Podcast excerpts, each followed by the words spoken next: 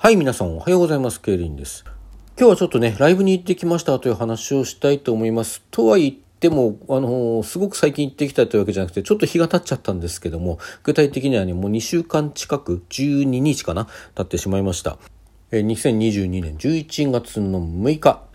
私の推しシンガーであるねねのねさんが出演するライブイベントがありましたので行ってまいりました。で、こちらはですね、以前ねねのねさんがもう2年前、3年近く前になりますかね。ねねのねという名前に改名してから2回目のライブの時に、あの主催ライブですよね。その時に共演されていた川崎レオンさんがやってらっしゃるバンドトゥインゴウィンドの主催ライブイベントで、あの、クラブエデンボリューム4という、えーイベントでした。でね、実はこの日私、もともとはあの、ちょっと合唱のね、練習の方があっていけないやと思ってたんですけども、バンドセットで、あの、ねねさんが歌うっていうことでね、まあ、ねねのねさんは改名する前、そのうちやるね名義の時はよくバンドでも、バンドセットでも歌ってらしたようですし、まあ、よくかどうかは知らないけどね、何度かやってらしたようですし、まあ、さらにその前には何だったらあのバンドをやってらしたとということもあったりしてですね、まあそもそもバンドが好きということはいろんな時に言っていて、現在ね、あの、ねねとして活動しているレオワンダーの方に加入を決めた、あの、理由の一つも、その、レオワンダーの楽曲がバンド空想委員会のベーシストである岡田さんが全て提供していて、サウンド的にもね、結構バリバリの、あの、バンドサウンドであるということが決め手の一つだったというふうに伺っております。まあそんなこんなでバンドとはこう縁が深いねねさんなんですけれども、このねねのねという名前に改名してからはですね、もう2年以上経つ、2年半ぐらい経つわけでございますけども、バンドセットで歌う機会というのがなくて、あの、今回、この名義では初めてのバンドセットライブだったということなんですね。まあ私も、ねねさんを知ったのはねねのねという名前に改名した直後ぐらいですので、まあ当然バンドセットで歌うところというのは生で見たことはないわけです。で、それはやっぱり見たいじゃないですか、聞きたいじゃないですか。まあそういうわけでね、練習の方、ちょっと遅刻しますって言って、ごめんなさいって言って、あのーライブに行かせていただきました。で、どうだったかって話なんですけどね、まあ行った回がありまして、これはもう本当に行ってよかった。まあやっぱり生のバンドの、まあサウンドがまず一つにはすごくね、やっぱり聴いてて気持ちいいっていうのがありますし、そしてまたそのバンドと合わせてくることによって、あの、生じている、まあねねのねさん自身の、ご自身の歌い方の違いなんかも楽しいし、まあその、なんですか、バンドのサウンドと合わさることによって生じるものっていうのがやっぱりすごく気持ちいいっていうね。まあ、例えばですね、おかゆさんの提供曲の一つである、あれはまだ一応正式には曲名決まってないということなんですけど、一応楽しいという仮タイトルであるところの楽曲があるんですけども、あの CDR の方にはハテナってまたなってるんですけどね。まあ、この曲に関してはレコーディング版が2種類あって、幻のアコースティックバージョンというのと、まあバンド的な音ではあるけど打ち込みのね音源によるものがあるわけです。で、それらのレコーディング版ともかつてこうね、あの、他のピアノだとかギターとかのサポートを入れて歌ってきたバージョンとはまた違った、あの、声というのがここで聞けたなっていうのがすごく、あの、感じるところが大きくてですね。ちょっとこう、うちの声に近いというか、あの、そういう力強さというか、パワフルなというか、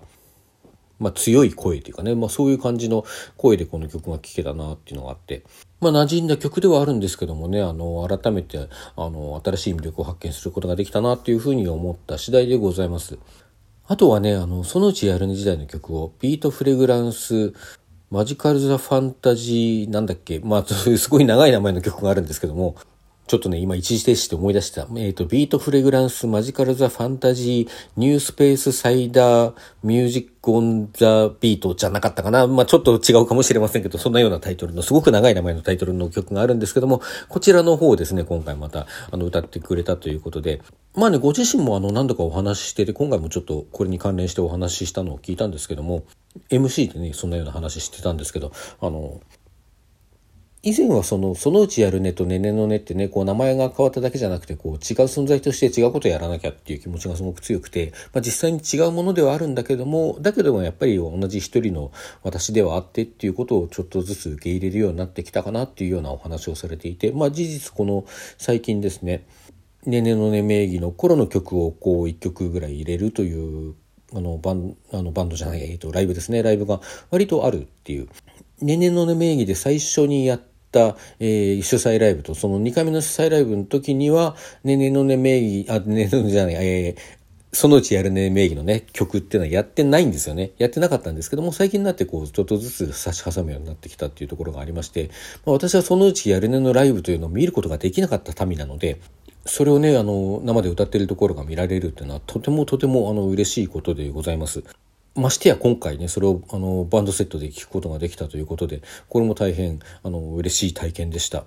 あとはね、もう全然あの紹介がセットリスト順には最初からなってないんですけども、あの、確か最初に歌われたのが、先月のね、10月6日、ちょうど1ヶ月前ですね、ちょうど1ヶ月前に初披露した、えー、最初に話したそのトゥイングウィンドウにね、そのメンバーである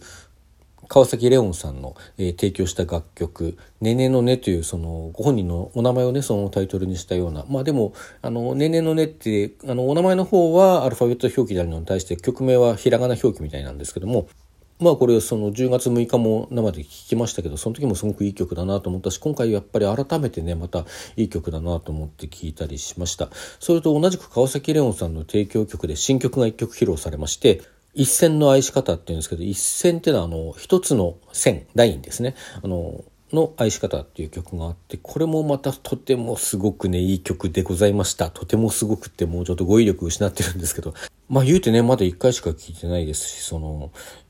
ねねのねの方もね、今回聞いたの2回目ということで、そんな深いことが語れるわけでもないんですけれども、そのねねのねっていう曲の冒頭部分の歌詞がですね、ちょっと正確ではないですけれども、ね、覚えている？空気はあの読んで何とかするものではなくてあの吸って吐くものだっていうようなことがあの歌われている歌詞で、まあ、その空気を読む云々っていう話ではないんですけれどもちょっとそのうちやるね時代のね名曲の一つである「呼吸」っていう曲が呼吸をしなくちゃいけられないわってなんかあの曲をちょっと思い出したりするようなところが。それ最初に聞いた時もちょっとおっと思ったんですけども今回またやっぱりあっと思いましたね。まあ意識されているのかどうかは。わからないけども、まあ、聞く人間のね、一人としてそういうことをちょっと感じたなというところでございます。まあ、だからやっぱりそのご本人のお話にあったということで、さっきもお話ししましたけれども、うん、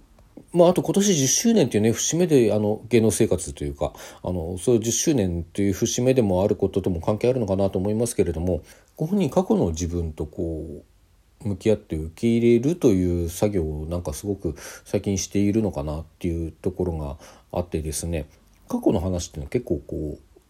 う MC とかねあのそういうところですることが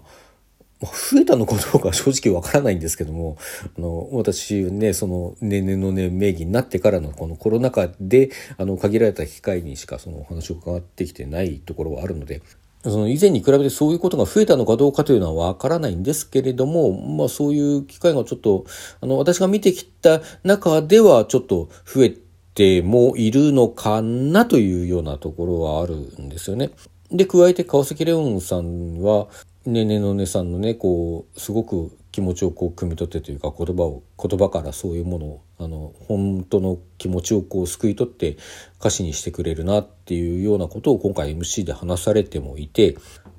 そこにこう、ねねのねっていうね、ご本人の名前を冠した曲なわけじゃないですか。なんかこうずっと繋がってきて今ここに立っているねねのねさんっていうものを私はその1回目に聞いた時もやっぱりちょっと思ったんですけどもあの今回聞いて改めてすごく強く感じてあのジーンときちゃいましたねはい。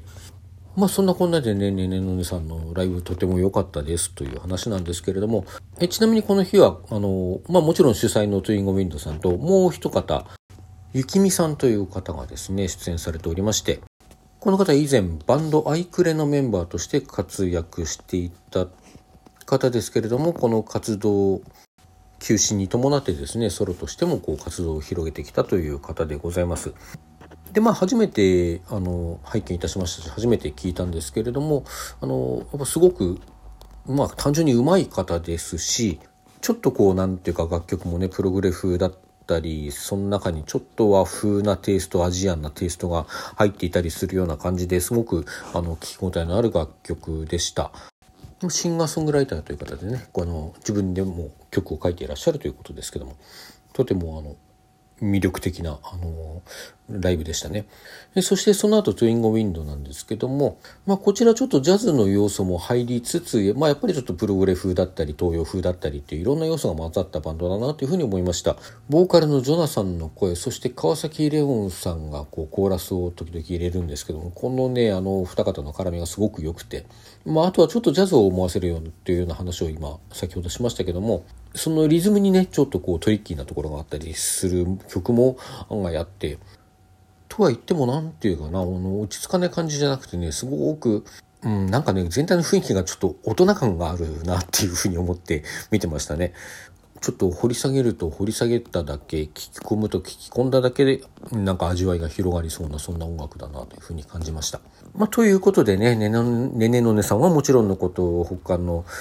ゆきみさんもトゥインゴミのも非常に楽しいライブだったんですけれども、さらに物販ではですね、ライブではやってないおかゆさんによるあの新しい楽曲、新曲の方がですね、販売されておりまして、CDR で販売されておりまして、これアンシャンテっていう曲なんですけど、これがね、あの、まあ、帰ってだいぶ遅くなってから深夜に聞いたんですけども、これめちゃくちゃ良かったですね。まあその物販でお話した時にすでに聞いてはいたんですけども、5拍子が使われていて、まあ全部じゃないかな、全部ではないと思うんですけども、あの、まあ主な、主だったところに5拍子が使われていて、これがこうね、なんていうか独特の疾走感を生んでいて、5拍子とか変拍子でちょっとこう突っかかるような感じがあるなと今まで感じていたんですけれども、この曲に関して言うと、むしろこう待ちきれない普通に3拍子で行くところが待ちきれず1曲はしょってるっていうような、そんなような印象が強くて。で、アンシャンテっていうのは、初めましてっていう意味のフランス語なんですけれども、歌い出しがね、どうなんだ未来っていうところから始まる、その未来に対しての初めましてっていう言葉なんだろうと思うんですね。で、まあそういう歌詞をね、まあ歌詞があるから感じたのかっていうと、多分歌詞を抜きにしても、ものすごいこう、やっぱりその疾走感ってものが未来に進んでいく、しかももう待ちきれずに駆け足で進んでいくって、まあ、そういうところをあの連想させるような楽曲だなと思ってすごくいい曲ですこれもまた、まあ、通販でも買えますんでね。もしご興味おありだったらぜひぜひ聴いてみることをお勧めいたします。